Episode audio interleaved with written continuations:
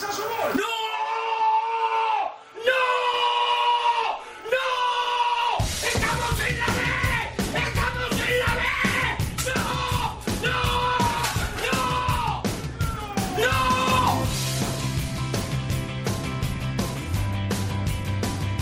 Esto es fútbol. Con Alex Salguero. Hola, ¿qué tal? Muy buenas tardes a todos y bienvenidos una semana más a Esto es Fútbol, el rinconcito en cope.es para todo el fútbol de segunda, el fútbol de segunda B, el fútbol de tercera y el mejor fútbol femenino. Esta semana estamos de celebración porque nuestro Álvaro Lorenzo tiene una gran noticia que darnos y también porque vuelve nuestro papá Hitor Puerto que después de estar unos días con sus gemelas en casa, pues ya puede reincorporarse al programa, luego le escucharemos con su agenda de la semana, así que un besito muy grande para Aitor y bienvenido de vuelta SEA. Yolanda Sánchez, tú no fallas, ¿eh? Yo, yo siempre estoy aquí. Yo te dije que te iba a ayudar y voy a estar aquí todas las semanas. Así me gusta. Y encima vienes, no como otros que también me ayudan, pero vienen una semana sí, otro no, otra luego se quedan en casa. Sí, sí, la directora de Ara Chica, estoy hablando de ella. Indirectas. Además pones la música como siempre, que eso también lo haces muy bien. La, técnica Antonio Bravo a los mandos, así que el programa saldrá maravillosamente bien. Vamos con los titulares. Súbeme la radio.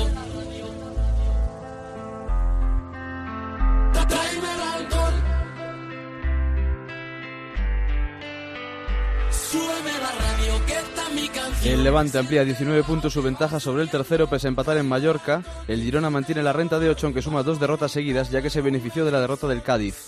Tenerife, Oviedo y Getafe se acercan a los gaditanos con el Huesca al acecho del playoff. El Mirandés sigue colista y ya va por el tercer entrenador del curso. Mallorca, Almería y Alcorcón completan la zona de descenso. El Rayo empata puntos con los amarillos y Córdoba y Nastic ven los puestos de peligro muy cerca. Yo juro que te pienso. Hago el mejor intento. En segunda B en el grupo 1 ganaron los cuatro primeros y tres de ellos ya están clasificados para el playoff Cultural, Celta B y Racing. El Pontevedra es cuarto en el 2, por el contrario solo ganó el Fuenlabrada de los de arriba y es tercero con él Albacete, Leyoa y Toledo.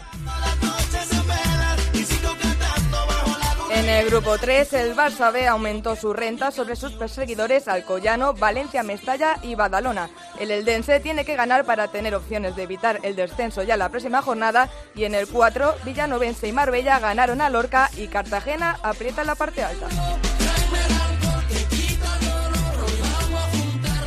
Y para la anécdota de la semana nos vamos hasta Murcia porque ya hay sanción para Biel Rivas, el portero de Lucán Murcia, tras su agresión a Alex Quintanilla, jugador del Mirandés. ¿Cuántos encuentros le han caído, Isaac Fouto? Bueno, pues finalmente lo que decíamos, cuatro partidos, que es la sanción mínima por agresión, que va de 4 a 12. Hay que decir que, bueno, llega dos semanas después porque hay, hubo una denuncia eh, del Mirandés, se había que dar un plazo de alegaciones a a Lucán Murcia para que presentara esas alegaciones. Y bueno, finalmente eh, es la mínima sanción, mucha gente no está de acuerdo, piensan que deberían ser más partidos, menos, hay que decir que la horquilla de las sanciones por agresión está entre 4 y 12, pero que como Alex Quintanilla, el jugador del Mirandés, no sufrió ninguna lesión en este caso, pues evidentemente la sanción es, es menor, si le hubiera roto la nariz, hubiera habido un parte médico o algo de eso, menos mal que no pasó, pues a lo mejor estamos dando una sanción de 8 o 10 partidos, pero finalmente como no ocurre nada de eso, se quedan cuatro partidos que empieza a a partir de este fin de semana. Así que esa es la noticia. Te tengo que preguntar, porque hay mucha gente que, sobre todo de Getafe y de, de Reus, que se estaba preguntando por qué ha podido jugar Biel Rivas estos partidos si se supone que, el comité de, competición ya le iba a sancionar. Claro, bueno, vamos a ver, bueno, que le iba a sancionar, ¿no? O sea, primero tiene que haber una denuncia eh, que la hubo por parte del Mirandés y luego, como te decía, tiene que haber, se tiene que respetar por ley, eh, esto es así, o sea, está escrito, o sea, un plazo de alegaciones. En este caso, el, el UCAN tenía un plazo de una semana eh, para alegar y una vez que ha, que ha transcurrido ese plazo de alegaciones, que además el UCAN ha jugado con, con los tiempos, porque si tú tienes 10 días, por ejemplo, de plazo para para, alegar, pues siempre alegas el último día, eh, pues claro, eh, tú siempre luego puedes jugar con, con, todo eso, no con todos esos plazos, pero decimos eso, que han sido dos semanas precisamente porque no es una sanción normal. O sea, porque si, si esto lo sanciona el árbitro en este caso, eh, la sanción hubiera sido inmediata, hubiera sido en la siguiente reunión a la que hubiera sido el partido y ya se hubiera perdido esos dos partidos. Pero estamos hablando de que se actúa de oficio después de una denuncia, con lo cual eh, el plazo de, alegaciones en este caso había que respetarlo al equipo murciano y por eso ha sido así y se ha tardado en este caso más tiempo. Pero ocurre no solo en este caso, sino en todos. Es decir, si mañana el Getafe o el Reus eh, denuncian, como ha hecho el Mirandés, mm, no se va a perder el siguiente partido, sino que le van a dar un plazo de alegaciones al contrario para que, eh, en este caso, pues transcurran esas dos semanas como han transcurrido y luego se sancionen Explicado queda. Luego te pregunto por el Alcorcón. Ah, venga, hasta luego, Alex. La otra cara de la moneda está en Murcia. Vamos a preguntar cómo ha sentado allí la sanción a Biel Rivas. Vicente Luis Cánovas, ¿qué tal? Hola, ¿qué tal? Buenas tardes. Pues eh, no ha caído bien, aunque no se entiende, ¿no? Porque las imágenes son más que evidentes de lo sucedido. Eh, recordamos esos cuatro partidos, eh, los 3.005 euros de sanción al jugador y los 800 al club, que es lo que menos se entiende, ¿no? Esos 800 euros al, al club. El club ya ha decidido recurrir ante apelación. Me imagino que no tendrán ni apenas esperanzas, pero les queda ese recurso. Vamos a ver lo que decide apelación. Pero vamos, yo creo que todos tienen ya más o menos asimilado que el jugador no juega el sábado frente al Cádiz. Se presentaban las alegaciones siempre jugando con los tiempos, como decía San Fauto, y eso es lo que al final pues ha hecho que la sanción salga esta semana. Hombre, eh, las imágenes son más que evidentes y lo que sí estoy seguro que caricia no hubo ninguna por parte de, de Biel Rivas, que luego además pues se dejó engañar cuando el club tardó en reaccionar en salir a pedir disculpas públicamente y demás cuando tenía que haberlo hecho el mismo día del partido o quizás al día siguiente una vez vistas las imágenes. ¿no? Gracias, Vicente. Gracias. Tu cuerpo, el mío y el mar. Ahora que tú estás aquí, porque cuando no estás, siento que voy a morir. Este sentimiento que me tiene loco de tal, rápido, brusco y violento como que me acabo de enamorar. Esto es fútbol con Alex Salguero. Vamos ya con la segunda división que está muy calentita, sobre todo en la parte de arriba. Pinchó el Girona, pero su más inmediato perseguidor, el Cádiz, que podía haberse puesto a cinco puntos, no consiguió la victoria, cayó en casa ante el Tenerife, así que el conjunto catalán, el Girona, que sigue teniendo ocho puntos de ventaja sobre el Cádiz, el Levante ya pues quemando etapas, empató ante el Mallorca, pero quemando pasos para jugar la próxima temporada en la primera división. Había dos partidazos la semana pasada en la segunda división, el que enfrentaba al Oviedo y al Girona y el que enfrentaba al Cádiz y al Tenerife. Y vamos a empezar por el que se jugó en tierras asturianas. Carlos Llamas, ¿cómo estás? Hola compañeros, muy buenas, muy bien. Gran victoria del Oviedo ante el Girona. Sí, porque además es que el Girona demostró por qué está segundo, porque está haciendo una gran temporada. Es verdad que es la segunda derrota consecutiva del equipo catalán, pero el equipo de Massín hizo un gran partido. En el Tartiere tuvo sus opciones para adelantarse, para poner el 0 a 1. Estuvo muy acertado Juan Carlos, el portero del Oviedo, clave la victoria del pasado fin de semana contra el Girona. Y luego lo que viene siendo habitual en el Tartiere, un Oviedo muy fuerte, muy serio, muy rocoso, con las líneas muy juntas, eh, fuerte, contundente defensivamente y que arriba no es que tenga muchas ocasiones, pero las que tiene las aprovecha. Y de nuevo ahí estuvo Toché, que es el máximo goleador del equipo, marcó los dos tantos del conjunto de Fernando Hierro y el Oviedo que sigue imparable en casa. Ha ganado a todos los equipos de la zona alta en los enfrentamientos entre los seis primeros clasificados. Si solamente se hiciera una competición con esos seis, el Oviedo sería el líder destacado porque ha conseguido unos grandísimos resultados. Sexta victoria seguida en el Estadio Carlos Tartiere y aunque bueno, parece que lo del ascenso directo para el Oviedo va a estar lejos, va a estar complicado, todavía el Girona tiene nueve puntos de ventaja, lo cierto es que el Oviedo presenta su candidatura seria para ser un equipo muy tenido en cuenta en caso de que al final se meta en el playoff. Fue un buen partido, un gran partido, un buen Girona, pero en este caso se encontró con un mejor Real Oviedo. Falta la visita a Tenerife de este fin de semana, que es otra pieza de toque para el Oviedo para ver dónde está, pero de momento parece que los playoffs están claros y mete miedo el conjunto de hierro porque como tú dices le ha ganado recientemente al Getafe, al Girona y al Cádiz en casa. Eso es, y también lo hizo al Levante, al gran líder, también le ganó 2 a 0 en el partido de la primera vuelta. En casa el Oviedo es un equipo muy fuerte, un equipo muy contundente. Es verdad que fuera tiene todavía una asignatura pendiente, aunque ha mejorado pues todavía no está sacando los resultados que quiere la afición azul, su equipo, eh, lejos del Tartiere, pero eh, si mantiene esa línea, ese crecimiento que está mostrando en la segunda vuelta, yo creo que va a ser un rival muy temible. A ver qué pasa el domingo en Tenerife, porque además de la victoria, además de los tres puntos, está en juego el golaveraje. El Oviedo le ganó al Tenerife en el partido de, la ida, en el Carlos Tartiere, y es un encuentro que puede decidir muchísimas cosas de cara al playoff. Pero eh, yo estoy convencido de que si el Oviedo se mete en el playoff, eh, va a ser, pues yo creo que el equipo que casi no va a querer nadie por eso que te digo, porque está ganando a todos los rivales directos, porque el Tartiere es un conjunto muy fuerte y porque además está contando con un grandísimo ambiente dentro de, su campo del Tartiere. Así que yo creo que el domingo va a ser una cita clave para, para saber si el Tenerife o el Oviedo ya se afianzan en esa zona de espacio de ascenso. Gracias, Carlos. Un saludo. El rival del Oviedo, como hemos dicho este fin de semana, es el Tenerife, un Tenerife que además viene de conseguir una grandísima victoria en el campo del Cádiz, en el Ramón de Carranza. Guillermo García, ¿cómo estás? Hola, ¿qué tal? Muy buena. Pues aquí contentos otra vez, porque la verdad es que hasta ese partido del Carranza el Tenerife acumulaba solo dos puntos de los eh, últimos nueve en disputa pero ciertamente que esa victoria en la tacita de plata frente al equipo Álvaro Cervera ha vuelto a disparar todas las ilusiones en torno al, Club Deportivo Tenerife. Escuchaba a Carlos ahora desde Copa Asturias eh, hablar del Oviedo como un equipo solvente. Hombre, la verdad es que el Club Deportivo Tenerife aquí también ha sido un equipo muy solvente durante todo el año. Ya sabes que la única derrota en todo el campeonato llegaba justamente hace dos semanas frente al Reus Deportivo y desde luego confirmo la opinión del compañero. Va a ser un partido que determine muchísimo seguramente el futuro inmediato de los dos equipos. Un Tenerife que tiene su partido particular Turmalet en este mes, primero con el partido de Cádiz, ahora con el eh, Oviedo y después recibiendo eh, como siguiente eh, rival aquí también a Rodrigo López al, al, Girona. Pero vamos, en cualquier caso, contestando a tu pregunta, se ve las cosas con bastante tranquilidad de cara a estos últimos 11 puntos por las 11 partidos, perdón, 33 puntos, digo, por la solvencia que ha demostrado fundamentalmente el Club Deportivo Tenerife a lo largo de todo el año. ¿no? El otro día además es que fue muy superior en Cádiz.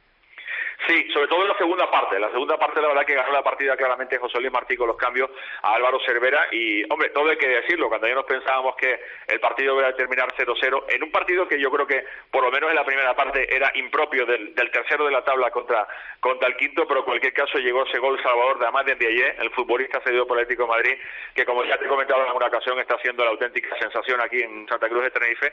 Y el Salvador a nivel de goles del, equipo de José Luis Martí. El otro día no estaba el Choco Lozano, convocado con su selección, por cierto, marcó eh, frente a Costa Rica el otro día en el eh, partido eh, internacional de selecciones, un Cholo Lozano que está volviendo a la isla, aunque la verdad que aquí nos preguntamos por qué tarda siempre tanto en volver, porque todavía no ha llegado y estamos a jueves, pero bueno, en principio llegará mañana y, es de prever que pueda estar en ese partido frente a Real Oviedo, aunque yo creo que gustó tanto el equipo que, puso Elisa, el técnico tiene feñista José Luis Martí con Aitor Sánchez en la media punta, por cierto, un es el Oviedo, que yo creo que no va demasiados cambios, salvo los obligados, porque pierde a Germán Sánchez por acumulación de amonestaciones, pierde justamente al líder de su defensa, al gaditano Germán Sánchez, y también a uno de, los líderes de la ofensiva, como es Aaron Ñíguez, el hermano de Saúl, que está haciendo desde luego una referencia muy importante en el ataque del club tinerfeño. Gracias, Guillermo. Un saludo, hasta luego. Una de las grandes revelaciones de la temporada en esta segunda división está siendo el Huesca, el conjunto entrenado por Juan Antonio Anquela, que tras su victoria en Miranda del pasado fin de semana se encuentra ahora mismo, a falta de 11 jornadas para el final de la temporada, a tiro del playoff. Hola, Pablo Barrantes, ¿qué tal? ¿Qué tal? ¿Cómo estás? Buenas tardes. ¿Inmejorable la situación del Huesca en este final, de cara a este final de temporada? Sí, sin duda. La verdad que supo reaccionar al mal comienzo de año 2017 y solo fíjate de la última racha, a ritmo del Levante. Ha cosechado los 17 de los últimos 21 puntos, lo que habla de un equipo que está preparado para meterse en el playoff. Eso sí, en el club ni en el vestuario todavía se quiere hablar y eso que está solo a un punto y su próxima rival es el Getafe, justo el equipo que está por delante, pero no se quiere hablar de playoff hasta que se llega a los 50, está ya, pues eso, a, tiro de piedra, a, cuatro, a cuatro puntos. Y tiene mucho mérito, como decía, porque incluso la plantilla está eh, funcionándole a Anquela en su totalidad. El otro día en Miranda, bien que es el colista y que está pasando por, por apuros, pero jugaron hasta eh, cuatro jugadores no habituales, cuatro titulares no estaban por diversos motivos y se rindió igual o incluso mejor. Pues vamos a saludar al entrenador de la Sociedad Deportiva Huesca, Juan Antonio Anquela. Anquela, ¿qué tal? ¿Cómo estás? Hola, ¿qué tal? Bien, hombre. Bien, pensando ya en el partido del Getafe. es evidente, está claro que hay que pensar en, un rival como en, como el Getafe y a ver cómo, cómo somos capaces de competir. ¿Ya lo tiene preparado todo? Más o menos, más o menos. Lo que pasa que, que bueno, esto del fútbol ya sabes, todavía nos queda un, un entrenamiento y lo tendremos que hacer y luego a partir de ahí, pues bueno, pues, si es que es la misma historia de toda la semana, ¿no? A, hacer las cosas bien, a trabajar y sobre todo a jugar bien al fútbol. Ha dicho Pablo que no quieren ustedes hablar de playoff todavía, que en el Huesca no se quiere pensar en ese objetivo, pero ahí tenemos al Getafe a un puntito. Si ganamos, nos ponemos en puestos de playoff a falta de 10 partidos. Palabra, la, la palabra clave es sí y luego ganamos. ese es el problema. El problema es ese, que en segunda división cuesta mucho ganar un partido a cualquier equipo y a nosotros es evidente que también nos cuesta. Pero que estamos capacitados para competir ante cualquier rival, que nosotros no nos sentimos inferiores a nadie, es evidente. Pero bueno, y luego las cuentas, las cuentas en el fútbol es que mmm, bastante, no sé, te haces unos números y te haces un, una ilusión y luego el fútbol te la echa atrás. ¿no? Lo único que tenemos que pensar es, es eso, en competir, en hacer las cosas bien y lo que y lo que tenga que venir vendrá porque nosotros evidentemente lucharemos para para que lo que venga sea lo mejor. Me va a decir que no, porque probablemente no lo piense, pero supongo, y Pablo lo sabrá mejor, que allí en Huesca se tiene mucha ilusión en este partido y que se puede considerar el partido más importante de, de la temporada del Huesca. Bueno, no sé, yo creo que el partido, uh, a mí me gustaría que el partido más importante estuviese por venir, que eso sería, que eso sería algo, algo muy bonito para nosotros. Lo que es evidente que es el, que es el más importante porque, porque es el que tenemos el sábado y no hay más, y hay que pensar solo, solo en eso, pero a mí me gustaría que, que el más bonito estuviese por llegar. Pablo. Sí, bueno, eh, hace tanta ilusión el partido del sábado que se va a registrar la mejor entrada de la temporada con excepción del derby frente al Zaragoza, así que es un partido especial, sin lugar a dudas. Eh, mister, yo te quería preguntar, me imagino la respuesta, pero es un clamor en los aficionados, todo el mundo te para por la calle y nos dice, oye, pero Anquela renueva, Anquela cuándo se va a sentar, eh, ya, ya hay negociaciones abiertas, mister, a ver, ¿qué, ¿qué le puedes decir al aficionado del Huesca que está tan intranquilo? No, no, yo no digo nada de eso. Yo es evidente que que, que yo estoy muy contento donde estoy, que estoy eh, a gusto en toda en, en la ciudad y en, y en el entorno no y no hay ningún problema. Lo que pasa que que yo creo que ni es el momento ni, ni creo que deba serlo, ¿no? Tenemos que estar tranquilos y tenemos que, que conseguir lo importante y lo importante es estar ahí compitiendo y, y lo demás cuando tenga que venir vendrá yo en todos los equipos he hecho siempre la misma historia y no ha habido ni, ningún problema. Y deportivamente eh, recuperas a Alexander que me parece que llega llega mañana no de, de Venezuela de la convocación de los partidos que ha jugado con la selección Albadillo has dicho que no llega, eh, Borja que tiene alguna opción, no, no, sé si hay alguna última hora a falta no, de entrenamiento. No, no, hombre, el, el, tema es que la recuperación de Alexander es en, entre comillas, ¿no? Porque, sí, porque llegará cansado, ¿no? No, no, para no, no, eh, no sé de, de si llegará y si sabrá si está en España en, eh, o, o en qué país está, porque es evidente que, que ha estado en, en Venezuela, en Chile y, y los viajes son, son tremendos. Y bueno si, y si puede y si puede ayudar ayudará y si no pues seguiremos con la con la misma historia. Mister. Sí, sí le, tengo, le, ha preguntado Pablo por por la renovación. Hace apenas mes y medio ustedes estaban en una situación delicada el Huesca empezó a a perder partidos llegó a estar cerquita de, de los puestos de, de descenso ¿por qué cambia tanto la segunda división de un mes a otro? Uy, esa es la pregunta del millón. Si yo la supiera, eh, es que no lo sé.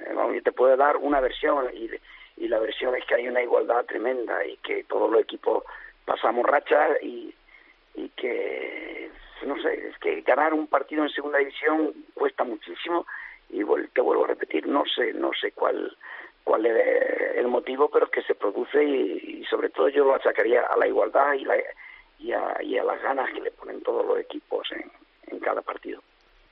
Usted ya ha estado en, en los playoffs con el Alcorcón, si no me equivoco, ¿no? Hmm. Sí. ¿Qué, qué? Por, eh, por, suerte tuvimos estuvimos en los playoffs y, y, y, nos quedamos a un gol de subir a primera división, lo que pasa que había delante un equipo que, que en esa época era mejor que nosotros, que era el Real Valladolid. ¿Y usted ve algún paralelismo entre esa campaña con el, con el Alcorcón que le llevó a, disputar los playoffs fiesta o no?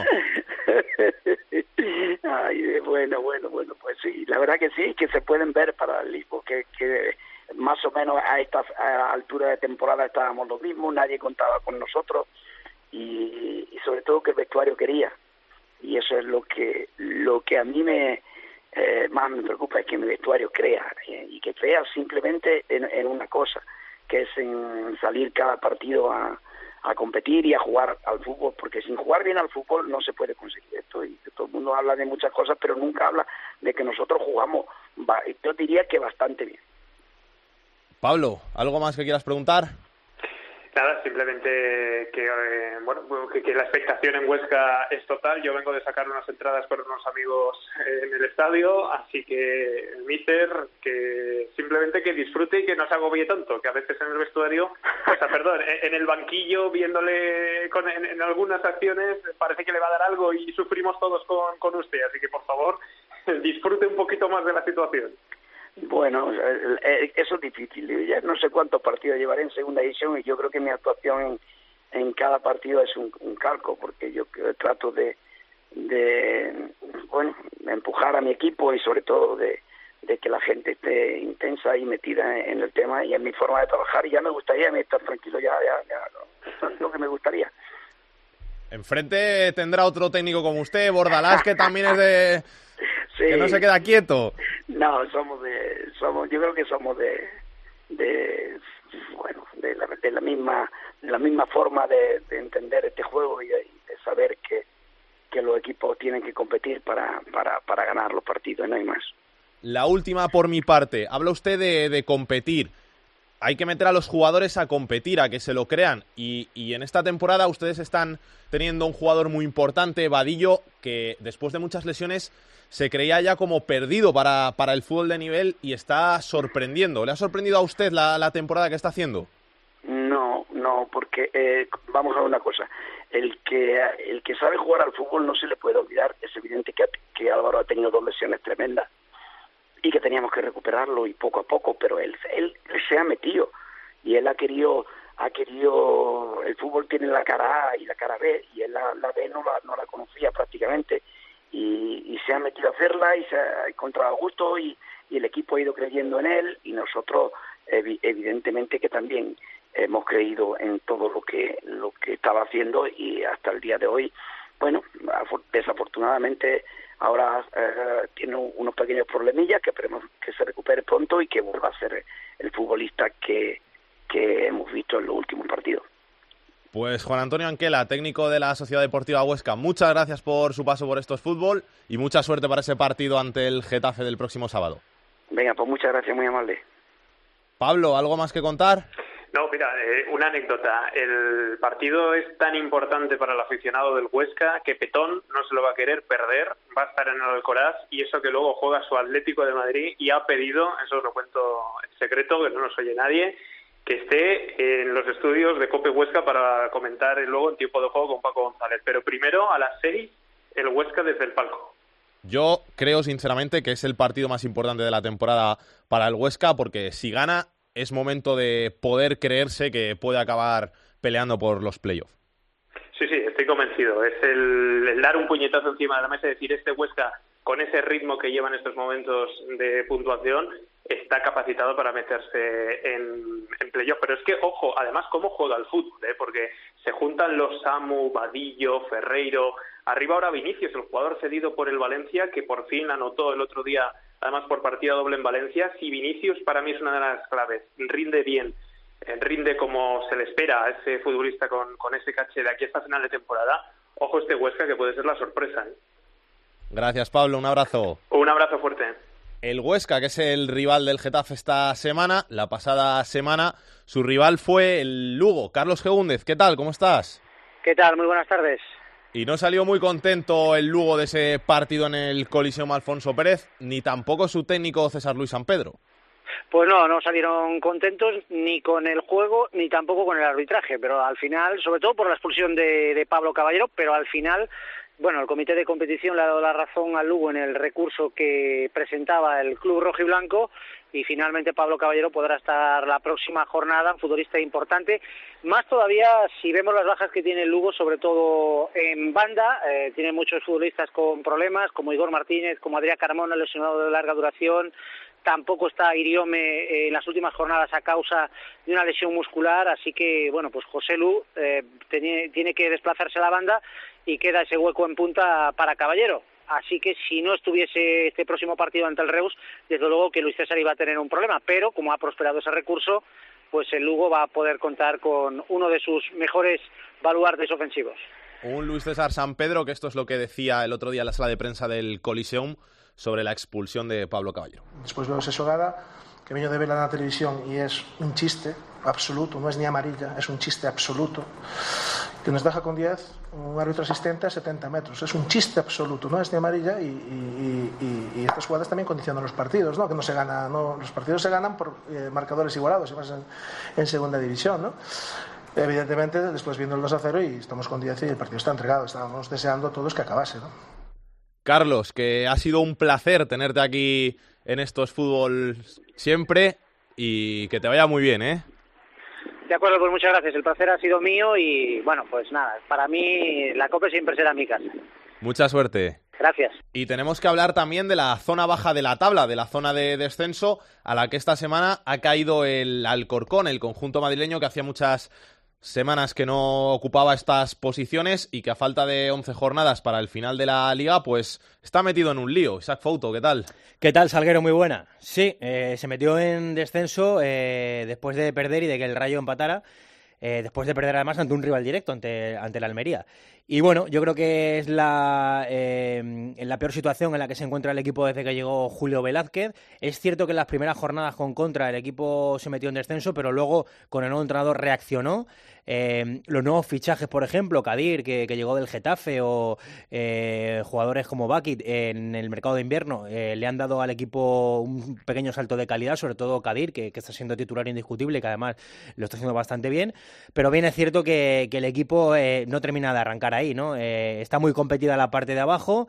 Bien es cierto que es un equipo que en casa es muy aguerrido, pero cuando ha fallado en casa, como por ejemplo la última jornada contra el Valladolid, o se le fue la victoria en el último minuto contra el Real Zaragoza, pues evidentemente eh, cuando tú eres fuerte en casa eh, y fuera no, no sumas puntos, pues al final se resiente el equipo, ¿no? Y, y mañana partido muy importante, crucial. Es un rival directo el Real Mallorca y va a ser un partido, un duelo directo, ¿no? Entre los dos equipos solo hay dos puntos de diferencia. Y como te digo, Salguero, mañana va a ser un partido crucial para, para el Alcorcón, porque además tiene que todavía recibir también en Santo Domingo al Rayo, eh, tiene que todavía jugar con muchos rivales directos de la parte baja, tiene que ir a Miranda de Ebro, así que le queda todavía mucho que remar al equipo de Julio Velázquez. Sí, que tiene ahora seguidos a Mallorca y Mirandés, y si no rasca por lo menos tres puntitos de ahí, se va a meter un problema muy serio. Claro, porque además lo hablábamos el otro día, que la permanencia este año en segunda división va a estar muy cara, yo creo que entre 48 y 50 puntos va a necesitar un equipo para, para salvarse este año, porque yo creo que al final ningún equipo se se va a descolgar, ni el Mirandés, que tiene 29 puntos, creo que se descuelgue. Yo creo que van a llegar todos ahí con opciones de, salvación. No se descuelga eh, nadie, como ves en la clasificación, e insisto que yo creo que esto va a ser así la tónica hasta final de, temporada, en las últimas 11 eh, jornadas que quedan para, para, que termine la liga. Y bueno, yo creo que el equipo, el Alcorcón, evidentemente va a estar ahí abajo, va a estar luchando, va a sufrir mucho para, para salvarse si, se, si finalmente se salva el equipo de Julio Velázquez. Tiene además muchos problemas en defensa, porque mañana, por ejemplo, tiene muchas bajas atrás. Pero bueno, o sea, ya hemos dicho que, es un equipo que, sobre todo en casa suma muchos puntos y que mañana, como te digo, pues se tiene que hacer fuerte ante el Real Mallorca, porque si mañana gana el Mallorca, mañana sí que puede quedar muy tocado el equipo. Gracias, Fauto. Hasta luego. Hace unas semanas parecía desahuciado el Almería, había encadenado una mala racha de resultados pero ha sido llegar Ramis al banquillo del Estadio de los Juegos Mediterráneos y parece que las cosas empiezan a salir por ahí. Jordi Folqué, ¿cómo estás? ¿Qué tal? Buenas. Pues sí, hombre, Ramis lleva dos partidos, una derrota con una victoria. Con Fran Fernández, el técnico interino, eran cuatro puntos, una victoria y un empate. Pero el equipo en global lleva siete puntos de los últimos doce y está permitiendo que eh, pueda respirar algo más y ver la salvación eh, lo más cerca posible. Sobre todo después del otro día contra el Alcorcón, que ganó el Almería 3 a 1 eh, porque el Alcorcón se ha puesto a un punto de ellos, porque está también a un punto el Rayo Vallecano, y a los dos le gana el Golaveraz. Y mirando el calendario, en el Almería son optimistas. Por ejemplo, el domingo contra el Nastic, reciben al Zaragoza, eh, visitan Córdoba, tres partidos ante rivales directos y el resto del calendario no es tan complicado como otros y a eso se agarran pues todos aquí en, la Ley Deportiva Almería, un conjunto del rojo y blanco que parece otro distinto, parece que eh, están viendo las cosas no tan oscuras como hace un tiempo, aunque sabe perfectamente que están en descenso y que al más mínimo error otra vez volverían a, posiciones todavía más bajas. Pero, como digo, la sensación eh, está siendo positiva. En las últimas semanas se nota en los jugadores, se nota también en el ambiente, que estaba bastante, bastante agradecido después de perder contra Lucán el partido que provocó la destitución de Fernando Soriano. Como dices tú, tiene ahora tres partidos que son claves, sobre todo las visitas al Nastic y al Córdoba, porque si pescas algo allí ya es meter en problemas a otros dos equipos. Porque tanto al Nastic como al Córdoba se le ganó en la primera vuelta en el Estadio de los Juegos Mediterráneos y eso quiere decir que eh, puntuar allí, el Almería ganaría ese golabaras particular con, con estos equipos y tal y como está la clasificación de igualada en, en la Liga 1-2-3, pues parece que al final puede que ese punto extra de Golaverac sea importante, como lo tiene, por ejemplo, con el Rayo y con el Alcorcón. Pero el pensamiento no es de, solamente ir a puntuar, sino eh, lograr la segunda victoria fuera de casa en, eh, de los estadios de Juegos Mediterráneos, eh, conseguir sobre todo que el Nasty no se distancie en la clasificación y meter a otro equipo más en, la pelea y que nadie pueda decir pues que está prácticamente salvado. Esa es la idea con la que toda la semana están hablando los jugadores de la Unión Deportiva de Almería, aunque saben de la dificultad de, de un equipo, por ejemplo, eh, Fidel lo decía, lo decía ayer, que él conoce a Juan Merino de haberlo tenido de segundo en el recreativo de Huelva, que eh, sabía que iban a salir de esa zona, pero mm, en el Almería también hace cuatro partidos todo el mundo lo veía muy negro y ahora eh, se ve como un gris oscuro, pero no tan negro como hace un mes. Gracias, Jordi. Un abrazo. Peor que el Almería está el Mirandés, que vaya por su cuarto entrenador de la temporada. Miranda, Félix Vargas. ¿Qué tal? Pues así es, así es. El cuarto entrenador ya vaya temporadita, ¿no? Para, para olvidar, la verdad que Carlos Terrazas, bueno, pues eh, fue el primer entrenador. Posteriormente, Claudio Barragán, que no duraba más que un mes, su segundo entrenador, el de Carlos Terrazas, Álvarez de los Mozos, se hizo cargo, bueno, pues hasta, hasta esta semana, ¿no? Donde llega Pablo Alfaro, quedan 11 jornadas, el panorama muy negro en el Club Deportivo Mirandés, colista, y además acapara los peores números. Es que es el que menos goles marca y el que más encaja de toda la categoría. Una sangría goleadora también que ha propiciado pues esa defensa de tres, esa defensa de tres eh, efectivos que impuso Carlos Terrazas, pero que se ha demostrado que que bueno, pues que en segunda división es un coladero, eh, así lo ha demostrado, así lo demuestran los números. Y bueno, pues eh, hay expectación, pero ya es el último cartucho, ¿no? Del Consejo de Administración del Club Deportivo Mirandés, un Pablo Alfaro que tiene una tarea muy difícil, muy complicada. Eh, estos días, bueno, pues se ha afanado en los entrenamientos, la verdad que también ayer doble sesión, por la mañana una sesión de entrenamiento, pero por la tarde un partido ante el Mirandés B, que milita en tercera división, pues para ver eh, a todos los efectivos en acción, quiere preparar bien el encuentro, pero eso sí, vaya encuentro, ¿no? En la próxima jornada contra un Miura. Eh, visita el Mirandés en el Estadio Ciudad de Valencia ante el Levante, el líder intratable de la categoría. Y bueno, pues veremos a ver, pero son 11 jornadas en las que eh, ya el Mirandés, bueno, solo tiene que jugar todo a vida o muerte y la verdad que no pinta muy bien esta temporada para el equipo rojillo. Un abrazo, Félix. A ti, a vosotros. Vamos a ver qué nos cuenta Pedro Martín. El enfadato de Pedro Martín. Hola Pedro, ¿qué tal? ¿Cómo estamos? Muy bien, ¿tú? ¿Cómo están los entrenadores en segunda, eh? ¿Otro más? Madre mía, qué desastre. Bueno, pues una temporada movidita, sí. Bueno, casi todas son moviditas para los entrenadores en segunda, pero esta especialmente. Bueno, yo me voy, a, me voy a fijar en una cosa de la segunda división que me está llamando mucho la atención también.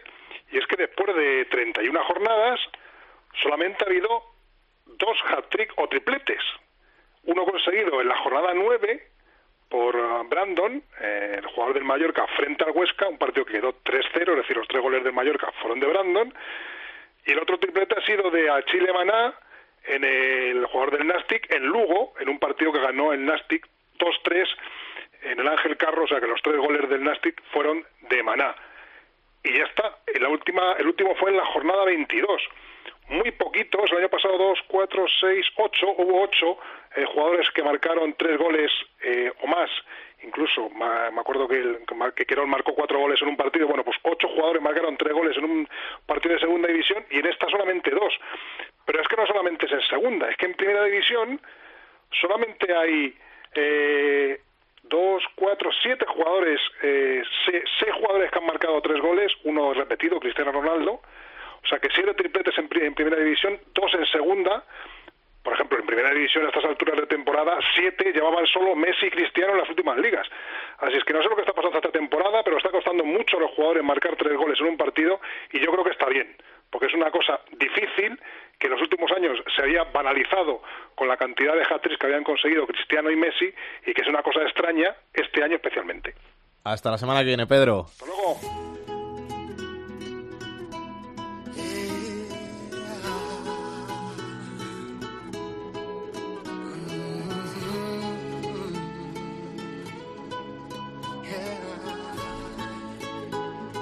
Tuto Durán, que nos anuncia la presencia de la directora de Área Chica, Andrea Peláez. ¿Qué tal? ¿Cómo estás? Hola, ¿qué tal? Salgue, muy buenas. ¿Todo bien? Todo bien, todo bien, todo en orden. Me hace mucha ilusión hoy hablar contigo en esta sección de fútbol femenino aquí en Estos Fútbol, porque tenemos que contar una noticia histórica para el fútbol femenino español.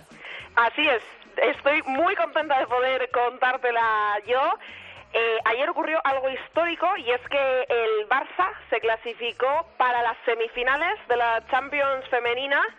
Llegaba con ventaja desde Malmo, desde Suecia. Allí ganó por eh, un gol a cero al Rosengar y ayer volvió a ganar en el mini estadio ante casi 7.500 personas. Es el segundo aforo más grande en la Champions y lo hizo por dos goles a cero ante el Rosengar y así ha conseguido la clasificación, una clasificación histórica porque es el primer equipo femenino español que alcanza las semifinales de la Champions. Allí se verá las caras con el PSG que goleó ayer en, en Francia al Bayern se verán las caras con las otras dos españolas que tenemos en la Champions, con Irene Paredes y Vero Boquete, así que me hace muchísima ilusión contártelo porque es histórico. El Barça es de semifinales de Champions y es el primer equipo que lo ha, español que lo ha conseguido hasta ahora. Va a ser un partido bonito, estarás preparando algo especial, ¿no? Para área chica, con Vero, con Irene, con alguna jugadora del Barça. Estamos cocinándolo, estamos cocinándolo y seguro invito a todo el mundo que esté escuchando Esto es Fútbol a que la semana que viene esté con nosotros en Área Chica porque por supuesto hay que hacer un programa especial dedicado al Barça y a nuestras españolas en el PSG porque se van a enfrentar, le vamos a desear muchísima suerte a todas por supuesto y algo especial haremos seguro en Área Chica. Y también hay que hablar de la liga, de ese pinchazo del Atlético de Madrid que permite al Barça quedarse a solo dos puntitos a falta de siete jornadas. Sí, faltan siete jornadas, son siete finales para el Atlético de Madrid, ahora más que nunca, porque eh, le sacaba cuatro puntos al Barcelona, el Atlético de Madrid líder, sigue imbatido, hay que decirlo, pero el otro día pinchó, pinchó en casa, además se abrió el Calderón, gran presencia otra vez, una vez más, después de aquel Atlético de Madrid-Barça, esta vez un poquito menos, 10.642 personas se dieron cita en el Vicente Calderón, se puso el Atlético por delante, le costó y mucho empatar al Atlético de Madrid, que lo hizo en el 87 con gol de Sonia Bermúdez desde los 11 metros, fue gol de penalti, y el Barça goleó. El Barça ganó por cinco goles a uno al Sporting de Huelva, por lo tanto recortó dos puntitos al Atlético de Madrid. Se tienen que enfrentar en la penúltima jornada de Liga se enfrentarán el Barça, además lo hará en casa el Barça, al Atlético de Madrid y eso puede ser decisivo para la Liga. Quedan aún visitas difíciles. El, el Barça tiene que visitar aún al Atlético de Bilbao, que fue el que se lo puso difícil al Atlético de Madrid en la última jornada que hemos vivido y está todo más apretado que nunca, apretado por arriba porque como decimos el Atlético ya solo le saca dos puntos al Barça y por abajo lo mismo, están siguen estando cuatro equipos en tres puntos, el Barça en la próxima jornada va a visitar al colista, va a visitar al Tacuense, en principio es fácil para el Barcelona ese partido, pero nunca se sabe cuando el Tacuense puede volver a conseguir una victoria. Y el Atlético de Madrid visitará al Oyarzun, también en la zona baja de la tabla, pero que también puede darle problemas a las de Ángel Villacampa, así que veremos cómo se da todo, pero está más apretado que nunca. Salga también se hizo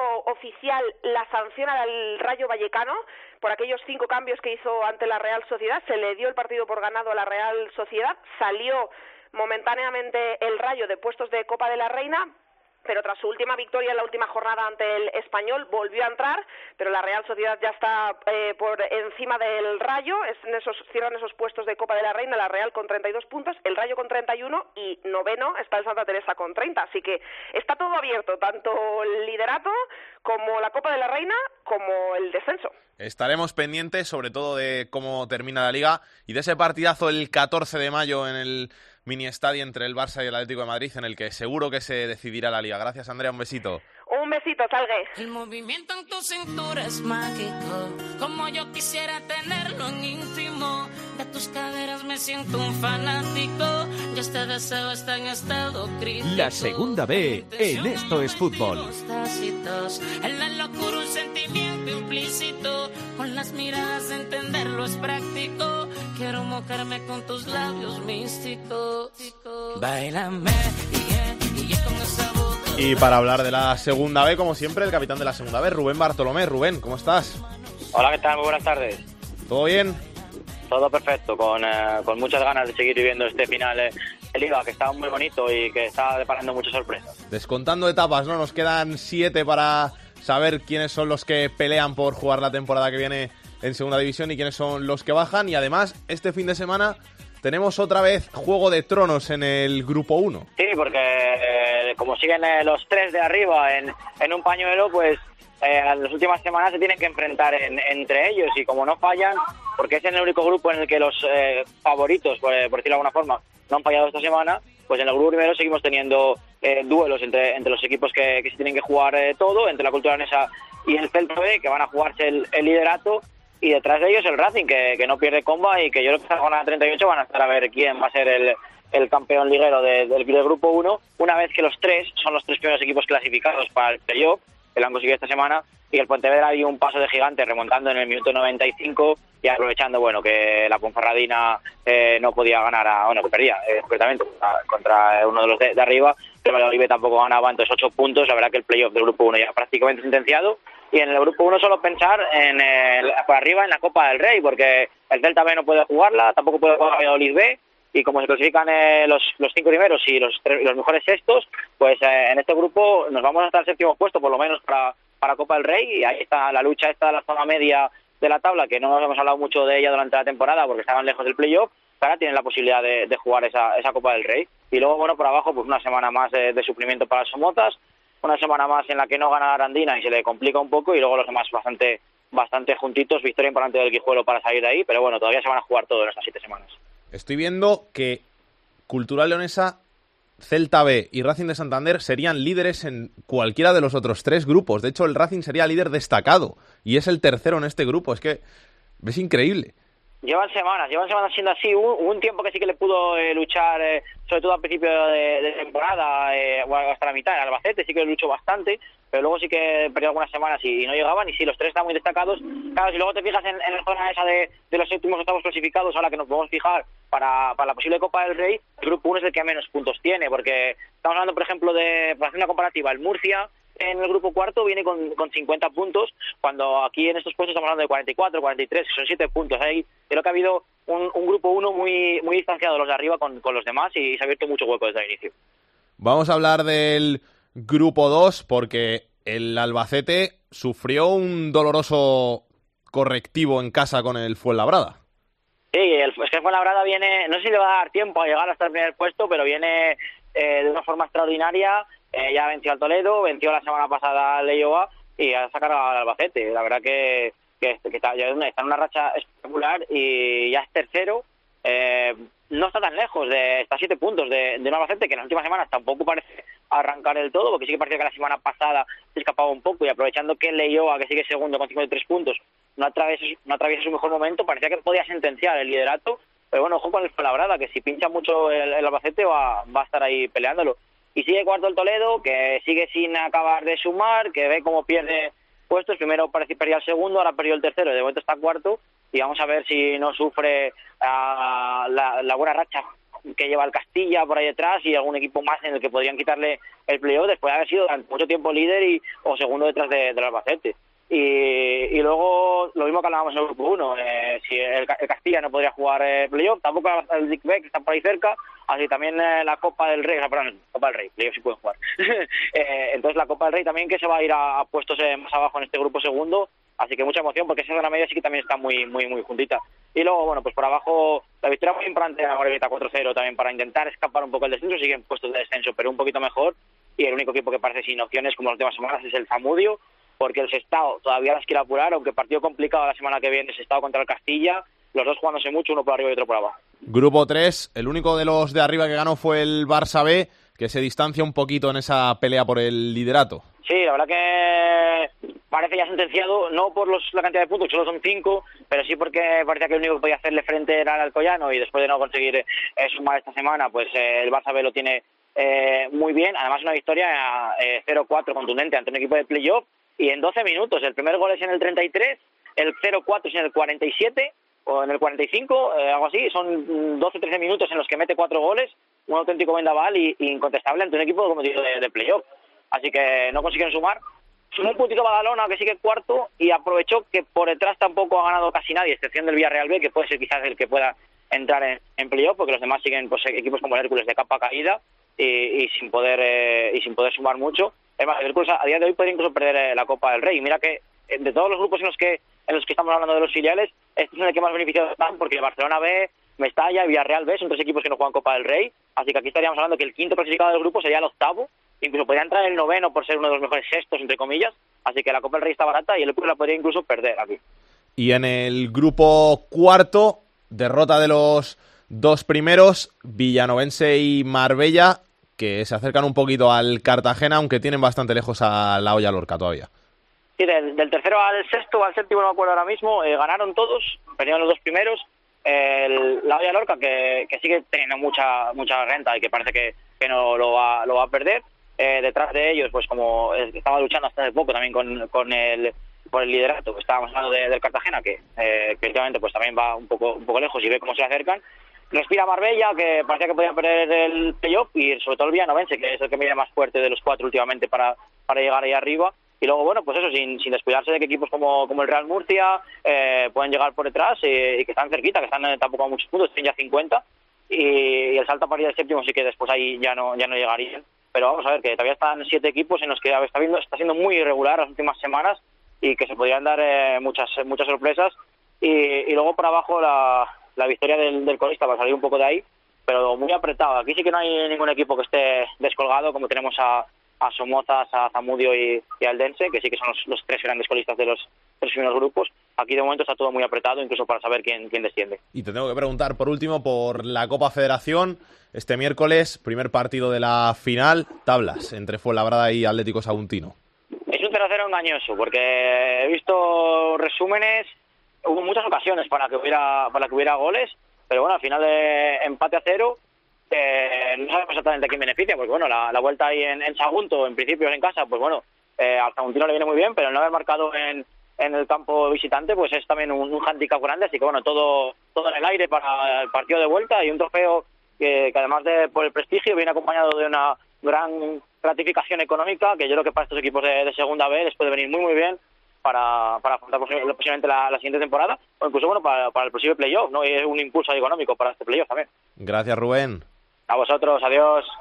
Pues vamos a hablar un poquito de esa final de la Copa Federación, de ese partido que se jugó en Fuenlabrada, entre el Fuenlabrada y el Atlético Saguntino y que acabó con empate a cero. Nos está escuchando un jugador del Fuenlabrada, Rubén Sanz. ¿Qué tal, Rubén? ¿Cómo estás? Hola, buenas tardes. Bien, bien. ¿Contentos con ese empate a cero en el partido de ida? ¿Nos tenemos que ir a jugar la victoria en la Copa Federación a, Tierras Valencianas?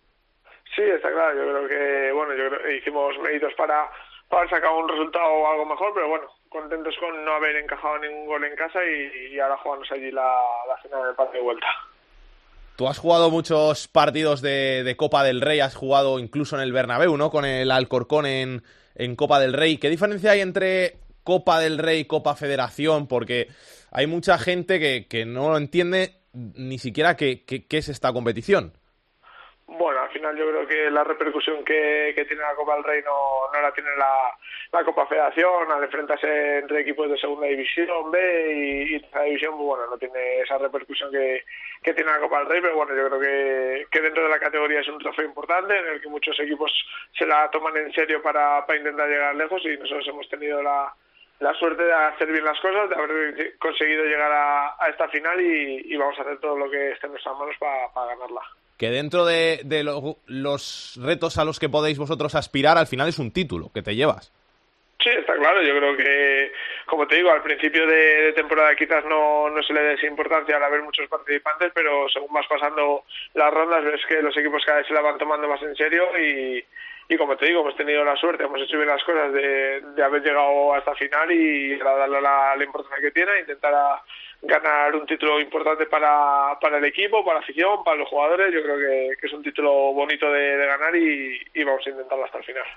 Nuestro compañero Rubén Bartolomé nos ha descrito el partido de ante el Atlético Saguntino como resultado engañoso, ese 0-0, que hubo muchas ocasiones. ¿Lo ves tú así?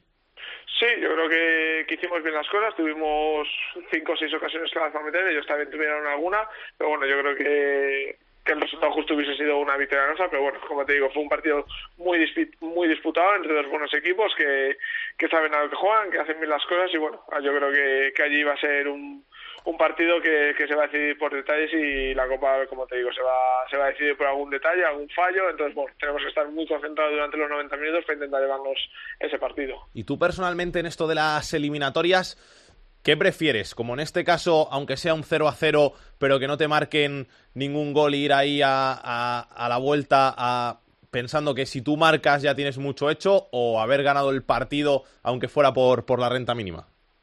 Hombre, está claro que el no haber recibido goles en casa siempre es positivo. Yo creo que si hubiésemos conseguido algún gol de ventaja, pues nos daría ese, esa ventaja para, para afrontar el partido de vuelta, pero como te digo, el no haber recibido goles en contra en tu casa es, es una noticia importante, ya que sabemos que, que cualquier gol que hagamos, pues cualquier empate es a favor nuestro. Entonces, pues bueno, yo creo que, que como te digo, vamos a salir muy concentrados, a estar concentrados durante los 90 minutos e intentar conseguir ese gol que, que nos acerque a, a la Copa. Y a pesar de las rotaciones, Rubén, eh, no, están muy acostumbrados los equipos de segunda B a jugar dos partidos entre semana y tuvisteis un duelo muy exigente que os salió muy bien contra el líder, contra el Albacete. Y aunque el Mister haga rotaciones, al final también pueden pesar un poco las piernas en, estas, en esta final de la Copa Federación con la acumulación de partidos, además muy importantes como estáis teniendo también en el grupo de segunda B. Bueno, yo creo que llevamos todo un año entrenando para estos partidos, para afrontar partidos bonitos como, como es la final de Copa, como es el último tramo donde de verdad nos, nos jugamos esa posible clasificación para el playoff y yo creo que ahora la ilusión y las ganas de, de jugar estos partidos pueden con todo.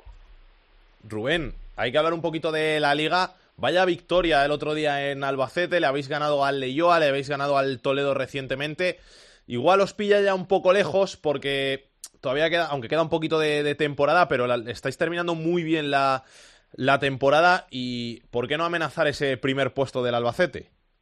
Bueno, yo creo que, que está muy lejos. Yo creo que, que tenemos que centrarnos en ir partido a partido, como estamos haciendo hasta ahora. Si al final tenemos suerte y conseguimos llegar más arriba, pues más arriba. Pero yo creo que, que lo principal y por lo, por lo que se están consiguiendo las, hojas, las cosas es porque nos estamos centrando en partido a partido, en ir el domingo a Majadahonda pensando que, que va a ser un partido muy complicado, que el Majadahonda es un gran equipo que, que juega bien al fútbol y que si no, si nosotros no estamos al 100% y estamos concentrados todo el partido, pues las cosas no, no nos salen. Yo creo que que es una categoría muy igualada en la que si no, no estás al 100% cualquiera, cualquiera puede ganar a cualquiera. Te lo voy a poner difícil. Si me tuvieras que firmar solo una, ¿qué me firmabas? ¿Ganar la Copa Federación o jugar el playoff? No, yo creo que al final son competiciones distintas. Yo creo que si me hablas de playoff, no, si me hablas de ascenso, está claro que, que firmaría el ascenso. Pero yo creo que, como te digo, vamos partido a partido. El domingo toca la Liga, la próxima semana, el jueves, toca la Copa Federación y, y vamos a ir al 100% a, a por las dos cosas. Pues suerte para ese partido de liga del próximo domingo, suerte para la final de la Copa Federación, a ver si traéis un título a, Madrid. Si lo traéis, espero que, que, vengáis por aquí por estos fútbol. Estuvo Milla hace poco, tu, tu, compañero ahí en el centro del campo, así que espero que vengáis aquí con la Copa, que Álvaro y yo seguro que, que la queremos ver, que nunca, yo nunca he visto la Copa Federación y sé cómo es, ¿eh? Ojalá, pues mira, eso es una diferencia entre la Copa del Rey y la Copa Federación. Has visto que, que nadie sabe cómo, cómo es la Copa Federación. Pero bueno, encantados, encantados de, de que podamos traerla y, y, que la pueda, la pueda ver todo, todo el mundo. Pues suerte, Rubén, que vaya todo muy bien. Un abrazo y gracias por tu paso por estos fútbol. Vale, un abrazo a vosotros, muchas gracias. El rival del Fuenlabrada en esa final de la Copa Federación es el Atlético Saguntino, el conjunto valenciano, y nos está escuchando su presidente Juan Manuel Domingo. Juan Manuel, ¿qué tal? ¿Cómo está? Hola, buenas tardes. ¿Qué saca usted? ¿Qué conclusión saca de ese partido de ida en Fuenlabrada? ¿Buen resultado para su equipo, ese 0-0?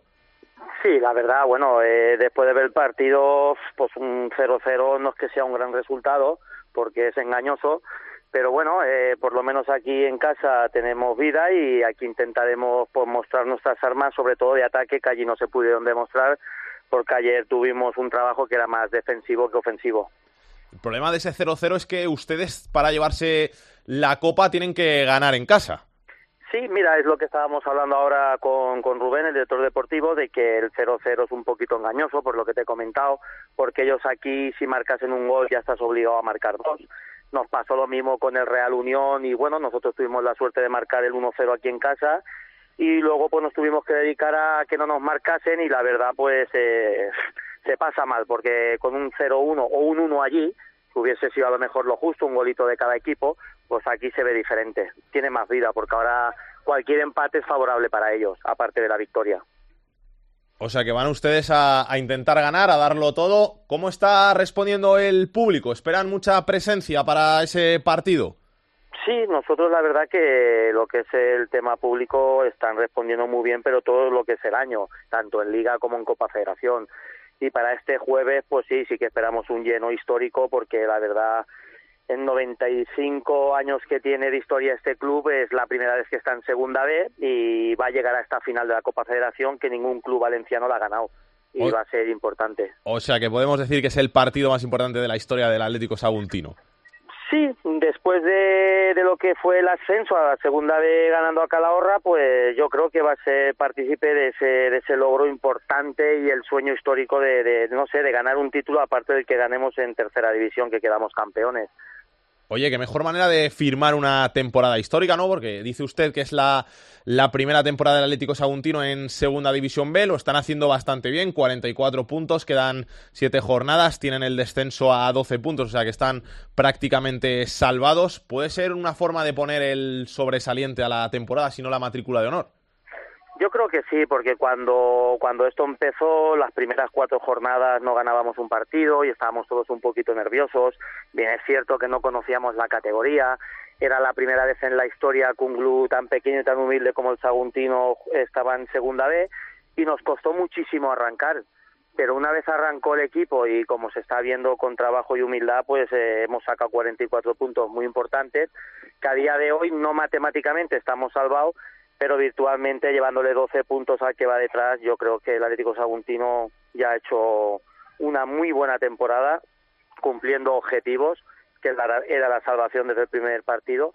Y bueno, y ahí estamos, en la final de una copa soñada.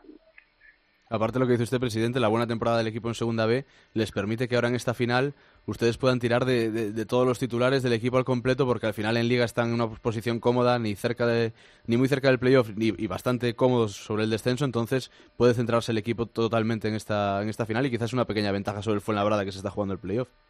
Sí, la verdad que nosotros teníamos muy claro que los tres puntos conseguidos en el filial del Levante iban a ser importantes porque, como bien dices, nos iba a dar claridad cara a la final de la Copa, porque, bueno, Guti puede contar con todos los jugadores, pero también es cierto que que el, el equipo es todo uno y tanto los que han participado en liga como en copa que han estado jugando con todos los jugadores todos han cumplido. Entonces pues no sé qué decirte pero yo creo que, que todos han cumplido y sí es bonito que Guti pueda responder de todos pero es lo que te digo juegue quien juegue está cumpliendo Pues Juan Manuel Domingo, presidente del Atlético Saguntino, suerte para ese partido de vuelta de la final y a ver si consiguen ustedes el título. Muchas gracias. muchísimas gracias buenas tardes Álvaro, te tengo que preguntar por la segunda vez que no te he preguntado. ¿Cómo ves estas cosas y cómo ves esta final de la Copa Federación? Pues bueno, sobre todo destacar los dos partidazos que vienen en el grupo 1. Cultural Leonesa Celta B, para mí, habiéndolos visto jugar, quizás de los mejores partidos que hay en, segunda B ahora mismo, incluso un partido por juego que podían estar jugando en segunda los dos equipos, y aparte con el primer puesto en juego. Y luego hay otro que es un Ponferradina-Pontevedra, que este es bastante dramático para la Ponferradina, porque está a 10 puntos del Pontevedra. Si no gana este partido, prácticamente la temporada se acaba en Ponferrada, quizá la peor temporada en, en la última década en Ponferrada, porque el equipo estaba hecho para volver a segunda. Y no ha, no ha estado ni una jornada en los puestos de playoff, muchos cambios de entrenador, muy mal ambiente, muchos fichajes, con lo cual temporadilla dura en la, en la Ponferradina. Y la final de la Copa Federación, pues al final va a estar, va a decirse en la vuelta, que es lo bonito, que haya emoción hasta el final. y quizás es eso, la ventaja del Atlético Saguntino de jugar en casa y de poder mm, tirar de todos sus jugadores no jugándose nada en la liga, porque al final el Fuenlabrada se está jugando el todo por el todo, entrar en el playoff y lograr un buen puesto para ascender. Yo es que lo veo muy, muy abierto, ¿eh? porque como ha dicho el presidente, si al final es un resultado engañoso ese 0-0, si el Fuenlabrada marca ya te obliga a ti a ganar y a ver si al final eres capaz de ganar o no, porque recordemos que aunque el Atlético Saguntino juega en casa, el Fuenlabrada está plantando cara en el grupo 2 y está en posición de playoff, teniendo hasta la primera plaza del Albacete a tiro. Así que va a ser un bonito partido el del próximo jueves a las 7 y cuarto en el estadio del Atlético Saguntino. Es la que más sabe, sabe, te mete bien suave, suave. Es la que más sabe, sabe, te mete bien suave, suave. Vamos a ver qué tiene Aitor Puerto en su agenda de la semana. Comenzamos el repaso a la agenda futbolística del fin de semana con la segunda división, los dos grandes partidos, el primero el sábado a las 6, el séptimo el Huesca recibe al sexto, al Getafe.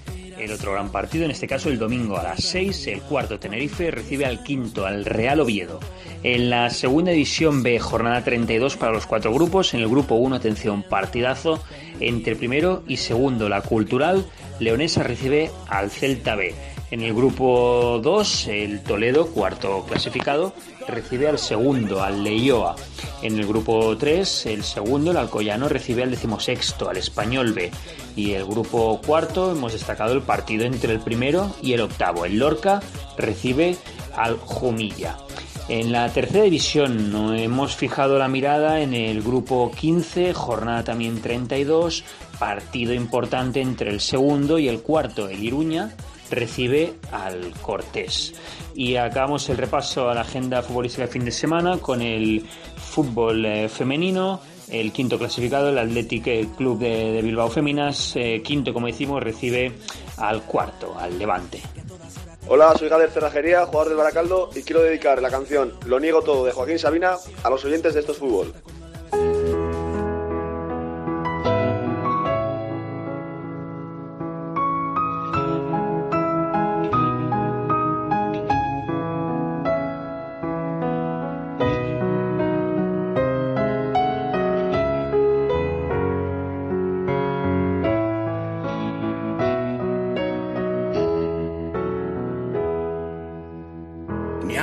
Con alas negras, ni profeta del vicio.